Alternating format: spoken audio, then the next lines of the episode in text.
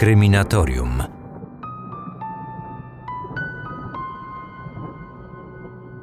Dyspozytorka numeru alarmowego usłyszała w słuchawce zdecydowany i spokojny kobiecy głos. Dzwoniąca poprosiła, by pod jej adres przejechała policja. Sytuacja była nietypowa. Kobieta nie przekazała wielu szczegółów, a aby wysłać patrol we wskazane miejsce, trzeba mieć jakieś uzasadnienie. Dzwoniąca ostatecznie przyznała, że jest chora i razem z policją powinna przyjechać też karetka. Potem połączenie zostało przerwane. Ja nazywam się Marcin Myszka, a to mój cotygodniowy podcast o tematyce kryminalnej. Nowe odcinki Kryminatorium znajdziesz w każdy poniedziałkowy poranek na Spotify i innych aplikacjach podcastowych. Zaczynajmy.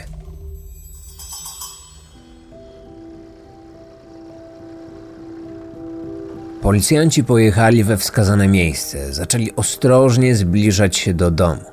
W dalszym ciągu nie wiedzieli, dlaczego zostali wezwani i czego mogą się spodziewać za tymi zamkniętymi drzwiami. Do tej sytuacji doszło 20 czerwca 2001 roku przed godziną 10. Gdy policjanci weszli do środka, w jednym z pokoi zauważyli drobną kobietę w średnim wieku, siedzącą na kanapie.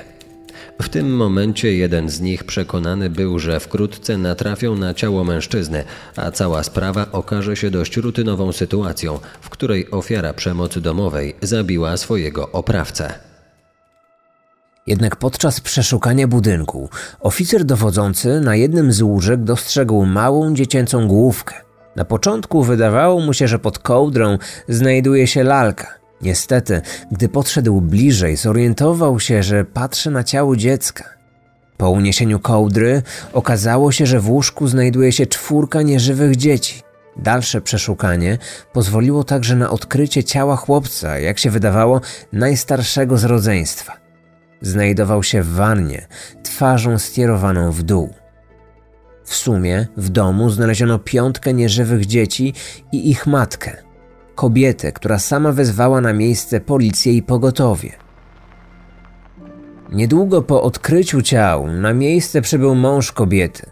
Gdy policja poinformowała go o śmierci dzieci, zaczął on niekontrolowanie płakać, a także, co zdziwiło policjantów, wykrzykiwać w stronę swojej żony. Andrea, w końcu to zrobiłaś. Policjanci od początku podejrzewali, że za tą straszną zbrodnią stoi kobieta. Słowo męża to potwierdzały. W tym czasie matka dzieci w dalszym ciągu siedziała nieruchomo na kanapie. Jak później opisze to policjant dowodzący całą sprawą, miała ona pusty wzrok, którym wpatrywała się nieustannie w jeden nieruchomy punkt.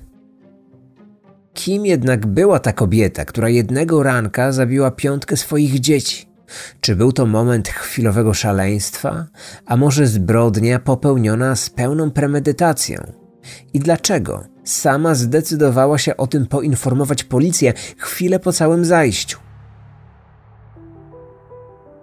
Andrea Yates z domu Kennedy urodziła się w 1964 roku.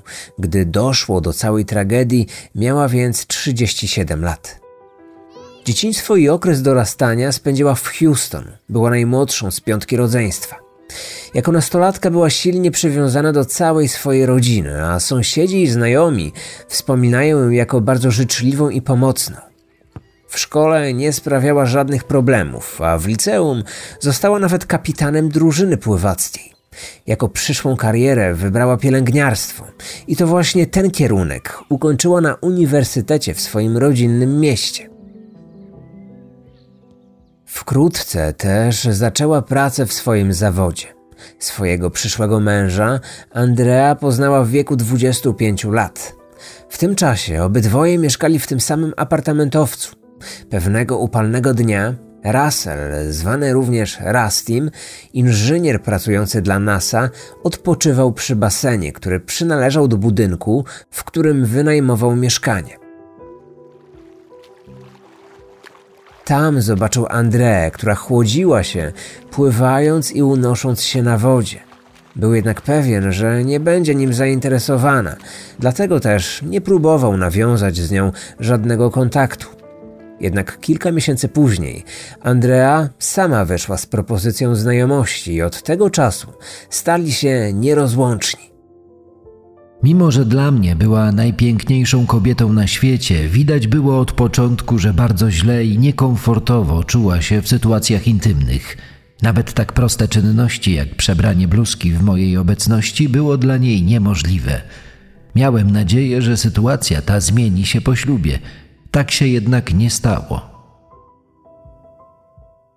W końcu, po trzech latach związku, para zdecydowała się na jego zalegalizowanie. Bardzo szybko zaczęli też powtarzać znajomym, że chcą mieć tak dużo dzieci, na ile tylko Bóg im pozwoli. Byli bardzo religijni, a sam Rusty określał siebie i żonę jako konserwatystów. Swój plan zaczęli realizować właściwie natychmiast. Jeszcze przed pierwszą rocznicą ślubu na świat przyszedł ich pierwszy syn, Noah. W tym momencie Andrea stanęła przed ważnym wyborem, takim, przed którym stoi wiele nowych matek. Czy powinna zostać w domu i zająć się opieką nad swoim dzieckiem, czy też wrócić do pracy? Wielu znajomych powtarzało, że bardzo chciała znów znaleźć się w szpitalu i wśród swoich pacjentów. Jej mąż sugerował, aby wróciła do pracy, ale ona przekonywała, że jest teraz matką i to jest dla niej najważniejsze. Andrea od dziecka jednak chciała zadowolić każdego i często zmieniała zdanie w zależności od tego, z kim akurat rozmawiała. Dlatego ciężko teraz określić, co było prawdą. Ostatecznie zrezygnowała z pracy i została w domu z synem. W ciągu następnych czterech lat Andrea urodziła dwójkę kolejnych dzieci Johna i Paula. Jednak nie tylko to było ważnym wydarzeniem w jej życiu. Od jakiegoś czasu Russell stał się zafascynowany kazaniami i przemówieniami podróżującego kaznodziei, Michaela Woronieckiego. Mężczyzna znany był z kontrowersyjnych i konserwatywnych opinii. Rusty poznał go jeszcze podczas swojego pobytu w koledżu, gdzie jego mentor często przemawiał. Jednym z przekonań kaznodziei było, że wszystkie studentki skazane są na wieczne potępienie, ponieważ zamiast oddawać się roli matek, spędzają swój czas na nauce i kształceniu się. Nawet bogobojni katolicy w jego oczach często byli potępieni, ponieważ przekonanie o tym, że jest się dobrym, a co za tym idzie, że zasługuje się na pobyt w niebie, świadczy o grzechu pychy. Russell, zafascynowany przekonaniami Michaela, zaczął opowiadać o nich Andrei. W pewnym momencie mężczyzna zdecydował nawet, że ich dom jest nie tylko niepotrzebnym wydatkiem, ale także świadczy o grzechu, jakim było posiadanie zbyt wielu rzeczy materialnych. W ten sposób rodzina przez jakiś czas mieszkała w przyczepie kempingowej, aż w końcu Russell odkupił od kaznodziei autobus, który po kilku przeróbkach służył im za dom. Mimo, że to mąż Andrei jako pierwszy wyraził zainteresowanie naukami Woronieckiego, ostatecznie to Andrea stała się jego zagorzałą wierną, często z nim korespondując i prosząc o rady. W tym czasie, czyli w roku 99, na świat przyszedł ich czwarty syn, Luke.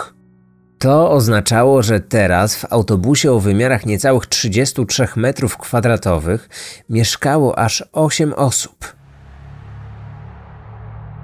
Ta sytuacja, w jakiej znalazła się para, szybko zaczęła przerastać André. Całe dnie spędzała w autobusie razem z czwórką swoich dzieci. Rusty w tym czasie pracował. Żaden z synów nie chodził do szkoły, więc ich edukacją zajmowała się matka. Para sprzeciwiała się w ich rozumieniu materialnemu stylowi życia, dlatego używali tylko pieluch tetrowych, co oznaczało, że gdy Andrea nie gotowała i nie uczyła swoich dzieci, cały czas wolny spędzała na przewijaniu i praniu. W ciągu dnia nie miała nawet chwili dla siebie. Gdy ich najmłodszy syn, Luke, miał około czterech miesięcy, zdrowie psychiczne Andrei zaczęło się zdecydowanie pogarszać. Kulminacją był moment, gdy Andrea, roztrzęsiona, zadzwoniła do swojego męża i poprosiła go o powrót do domu. Twierdziła, że potrzebuje pomocy. Przeżyła załamanie nerwowe z powodu stresu, jaki nad nią ciążył. Zupełnie nie wiedziałem, co zrobić. Dotychczas wydawało mi się, że wszystko było w porządku. W naszym związku panował wyraźny podział. Ja pracowałem, ona zajmowała się domem. Nie wiedziałem, że jej obowiązki w końcu zaczną ją przerastać. Następnego dnia Andrea po raz pierwszy próbowała popełnić samobójstwo. Połknęła garść tabletek nasennych, ale została odratowana. Trafiła na oddział psychiatryczny, gdzie lekarze zdiagnozowali u niej zaburzenia depresyjne. Z powodu braku wystarczających środków na ubezpieczeniu zdrowotnym została zwolniona zaledwie po tygodniu obserwacji. Miała tylko brać zapisane leki. Kobieta jednak nie chciała przyjmować żadnych leków. W dalszym ciągu była silnie przekonana o słuszności nauczań kaznodziei. Mężczyzna twierdził, że lekarze, a co za tym idzie, wszystkie leki są złe i należy ich unikać. Udawała więc, że połyka podawane jej tabletki, po to tylko, by za chwilę wypluć je i wyrzucić. Po powrocie ze szpitala Andrea zamieszkała w domu swoich rodziców. Niestety, bez leków, które powinna przyjmować, jej stan tylko się pogarszał. Wyrywało sobie włosy, a także drapała skórę aż do krwi. Gdy rany się goiły, a na ich miejscu powstawały strupy, obsesyjnie je rozdrapywała. Niedługo później pojawiły się u niej halucynacje. Co ciekawe, w późniejszym czasie okazało się, że nie był to pierwszy raz, gdy Andrea widziała i słyszała rzeczy, których nie było. Tuż po narodzinach pierwszego syna, w jej głowie często pojawiał się obraz noża oraz myśli o dźganiu. Była też przekonana, że słyszy szepty szatana. Nie mówiła o tym wtedy nikomu, dlatego nikt nie dostrzegł pierwszych symptomów jej choroby.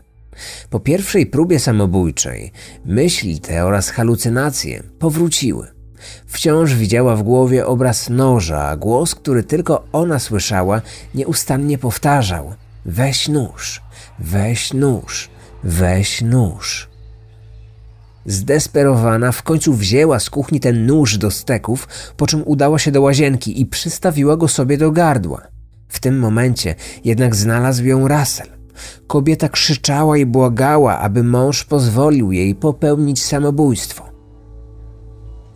Po tym wydarzeniu została po raz kolejny przejęta na oddział psychiatryczny. Tam lekarze zauważyli rany na jej nogach, które okazały się śladami po paznokciach. Andrea często w ten sposób próbowała się uspokoić. Chciała także zająć czymś dłonie. Była przerażona, że przez te głosy i obrazy w jej głowie może skrzywdzić swoje dzieci. Lekarze po raz kolejny zdiagnozowali u niej zaburzenia depresyjne z cechami psychozy. Po wywiadzie rodzinnym jasnym stało się, że Andrea cierpiała na zaburzenia psychiczne już od dłuższego czasu. Jednak objawy choroby były tak subtelne, że nikt nie zauważył ich w porę. W dodatku okazało się, że z jej bliskich nie tylko ona ma problemy ze zdrowiem psychicznym. Kilku członków jej rodziny także zmagało się z depresją. Psychiatra zalecił elektroterapię, ale para się na to nie zgodziła. Lekarze nie mieli wątpliwości, że każda ciąża działała destrukcyjnie na jej zdrowie psychiczne. Po narodzinach każdego dziecka jej depresja oraz psychoza pogłębiały się. Psychiatrzy zalecili więc, by para nie decydowała się już więcej na kolejne dzieci. Po trzech tygodniach obserwacji Andrea została zwolniona ze szpitala, po raz kolejny z zaleceniem przyjmowania leków. Regularnie zjawiała się u psychiatry. Jej matka, gdy widziała w jakim stanie jest jej córka, postanowiła porozmawiać z Russellem i przekonać go do wyprowadzki z tego ciasnego autobusu. Zgodził się i we wrześniu 99 roku para zamieszkała w nowym domu. Andrea w końcu zaczęła przyjmować przypisane jej leki, a jej stan zdrowia zdecydowanie się poprawił. Wszystko wskazywało na to, że ich życie idzie ku lepszemu.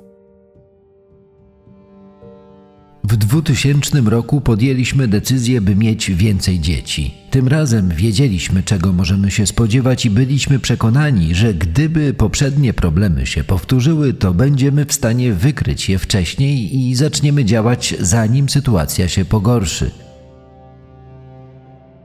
Zaledwie cztery miesiące później Andrea była w kolejnej ciąży, a w listopadzie 2000 roku na świecie pojawiła się pierwsza córka, Mary. Na początku wszystko zdawało się być w porządku. Niestety, kilka miesięcy później zmarł ukochany ojciec Andrei. To wydarzenie sprawiło, że po raz kolejny przeżyła ona załamanie nerwowe, a jej psychoza pogłębiła się. Zaczęła miewać okresy, gdy przez cały dzień nie wypowiedziała ani jednego słowa, nie chciała spożywać posiłków. Jej tik nerwowy w postaci wyrywania włosów powrócił. Wkrótce na jej głowie były plamy z łysiną. Tym razem jednak jej mąż rozpoznał niepokojące sygnały o wiele szybciej i w ciągu dwóch kolejnych miesięcy kobieta dwukrotnie trafiła na oddział psychiatryczny. Zaczęła brać leki, ale jej stan się nie poprawiał.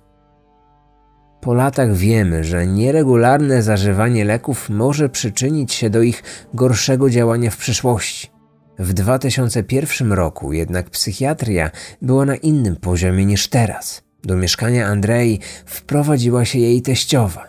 Rodzina zdecydowała, że młoda matka nie powinna przebywać sam na sam z dziećmi. Kontrolowano, by regularnie przyjmowała leki, a jej zachowanie było nieustannie monitorowane. Andrea zaczęła obawiać się, że ktoś ją podgląda przy użyciu ukrytych kamer, a postacie z programów telewizyjnych próbują się z nią skontaktować.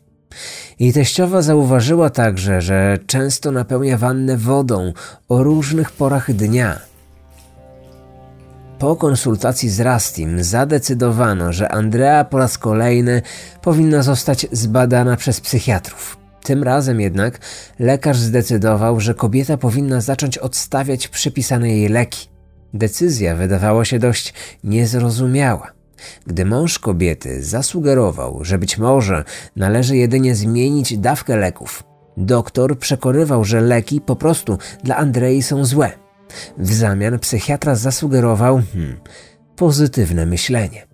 Konsultacja ta odbyła się zaledwie dwa dni przed tymi tragicznymi wydarzeniami, do których doszło 20 czerwca 2001 roku. Tego dnia Andrea przez godzinę była sama z dziećmi w domu. I te 60 minut wystarczyło, by napełnić wannę wodą, a następnie po kolei utopić wszystkie dzieci. Jedno po drugim zabierała je do łazienki, a następnie, wierząc, że ratuje ich duszę, przetrzymywała je pod wodą. Na samym końcu utopiła najstarszego syna, który widząc i rozumiejąc, co się dzieje, próbował się bronić. Niestety, siedmiolatek był za słaby, aby przeciwstawić się matce. Po wszystkim kobieta ułożyła ciała czterech swoich dzieci w łóżku. Najmniejszą sześciomiesięczną dziewczynkę Andrea położyła w ramionach jednego z jej braci. Wierzyła, że dzięki temu będzie się nią opiekował w zaświatach. Nie wiadomo właściwie dlaczego w wannie zostawiła ciało najstarszego z dzieci. Po wszystkim zadzwoniła po policję, a także do swojego męża i poinformowała go o wszystkim. Poza psychozą poporodową, Andrea wyraźnie cierpiała na urojenia religijne. Gdy policjanci próbowali z nią rozmawiać, by zrozumieć, co wydarzyło się w domu, kobieta opowiadała o znaku bestii i o tym, że została opętana przez szatana. Głosy opowiadały jej, że dzieci są grzeszne i jeżeli ich nie zabije, to nigdy nie dostąpią one zaszczytu, by trafić do nieba. Była przekonana, że jeden z jej synów w przyszłości zostanie seryjnym mordercą. Jedynym rozwiązaniem, które pozwoliłoby na ocalenie dusz dzieci, było ich zamordowanie. Prawo w Teksasie jest jednym z najsurowszych w Stanach, a zasada niepoczytalności ma tam również bardzo wąski zakres. Jeżeli oskarżony lub oskarżona wiedzą, że czyn, który popełnili jest zły i niezgodny z prawem, oznacza to, że są oni poczytalni i mogą być za swoje czyny sądzeni. nawet jeśli cierpią na zaburzenia psychiczne. W związku z tym, trzy miesiące po dokonanym morderstwie, Andrea została uznana za poczytalną, a prokuratura wniosła o karę śmierci. Została jedynie oskarżona o trzy z pięciu morderstw. Tak, aby w przypadku ewentualnego uniewinnienia można było ponownie ją oskarżyć. Obrońcy natomiast utrzymywali, że Andrea powinna trafić do placówki psychiatrycznej. W trakcie procesu każda ze stron zdecydowała się na powołanie eksperta z zakresu psychiatrii. Dwóch specjalistów przyznało, że oskarżona cierpi na różne zaburzenia psychiczne, w tym psychozę poporodową, ale w tym kluczowym momencie, gdy dokonała zabójstwa, wiedziała, że to, co robi, jest niezgodne z prawem. Jedynym momentem, w którym psychiatrzy nie mogli się ze sobą zgodzić, był ten, w którym zadano im pytanie, czy mimo iż kobieta wiedziała, że morderstwo jest zabronione, to czy w jej głowie działanie to było usprawiedliwione i słuszne? Obrona próbowała wykazać, że Andrea całą sobą wierzyła, że mimo iż za to, co zrobi, spotka ją surowa kara, to zbawienie duszy jej dzieci było najważniejsze. Prokuratura uważała jednak, że zabójstwo dzieci było ciosem skierowanym w jej męża. Miała obwiniać go o ich styl życia, o to, że przez długi czas mieszkali najpierw w przyczepie kempingowej, a potem w autobusie. Psychoza więc być może przyczyniła się do tego, że Andrea zabiła swoje dzieci, jednak głównym motywem miała być zemsta. W to nie wierzył sam Russell. Dla wielu Amerykanów zaskakujące i wręcz szokujące było jego zachowanie po aresztowaniu Andrei. Mężczyzna często pojawiał się w telewizji i udzielał wywiadów.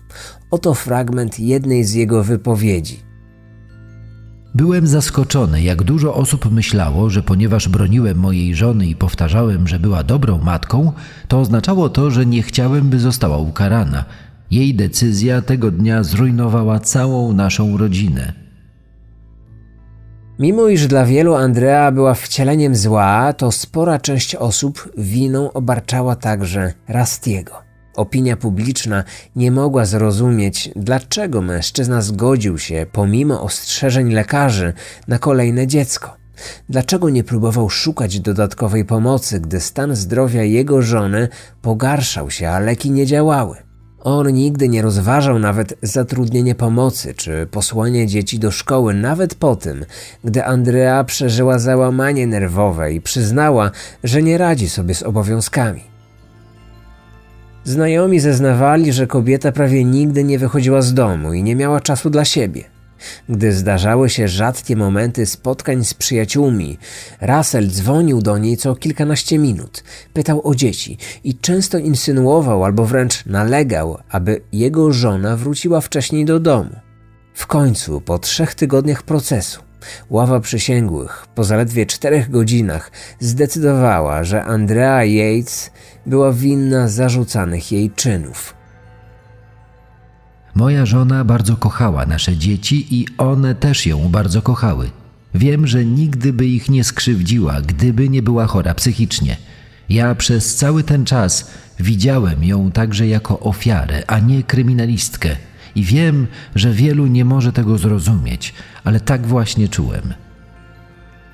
Andrea została skazana na dożywotni pobyt za kratkami, z możliwością warunkowego zwolnienia po 40 latach. Niedługo po procesie na jaw zaczęło jednak wychodzić ważne dla obrony informacje. Wokół psychiatry, który zeznawał na korzyść prokuratury, zaczęły tworzyć się kontrowersje. Jednym z problemów był fakt, iż w momencie procesu, czyli w roku 2001, nie przyjmował on pacjentów od wczesnych lat 80., a ostatnią pacjentkę z depresją poporodową leczył w 77 roku, czyli 24 lata wcześniej. Nie potrafił także wskazać, czy w całej swojej karierze kiedykolwiek spotkał kobietę dotkniętą psychozą poporodową, a przecież był w tej sprawie ekspertem. I chodziło tam m.in. o to, czy takie zaburzenie, o którym opowiadał, przyczyniło się do zabójstwa dzieci. Ten psychiatra nazywał się Park Dietz. i był bardzo znany w swojej branży. Wielokrotnie występował przed sądem, nawet przy najgłośniejszych procesach. Był także konsultantem przy kręceniu odcinków w serialu Prawo i Porządek.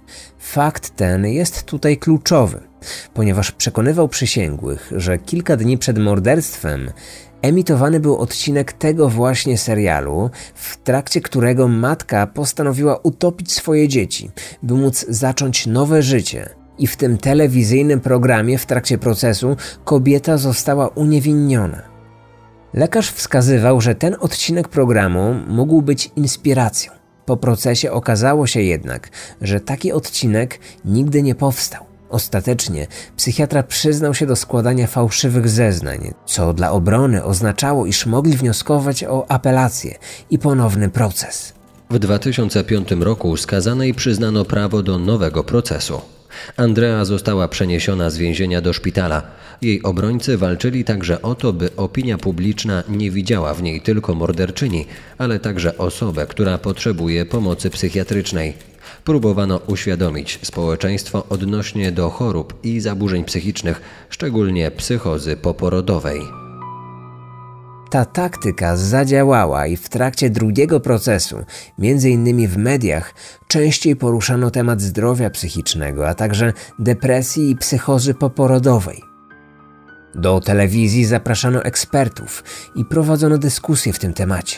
Tym razem proces trwał miesiąc, a obrady ławy przysięgłych zajęły 13 godzin. Ostatecznie Andrea została uznana za niewinną z powodu niepoczytalności w momencie popełnienia zbrodni. W związku z tym została ona umieszczona w placówce, w której otrzymuje wszelką niezbędną pomoc w związku z jej zaburzeniami psychicznymi. Może spędzić tam resztę swojego życia, jeśli lekarze uznają, że jej zdrowie psychiczne nie pozwala na powrót do społeczeństwa. Russell Rusty Yates rozwiódł się z Andreą w 2005 roku, jednak w dalszym ciągu pozostaje z nią w kontakcie. Kobieta co roku może starać się o warunkowe zwolnienie z zakładu, ale nie robi tego. Wiele osób uważa, że największą karą dla tej kobiety jest sama świadomość tego, że zabiła własne dzieci. Odcinek powstał na podstawie programów dokumentalnych Zbrodnie stulecia Andrea Yates oraz Zabójcze kobiety Szaleństwo matki. Wykorzystano także informacje znalezione w artykule internetowym Zdrowie psychiczne a sprawiedliwość. Sprawa Andrei Yates.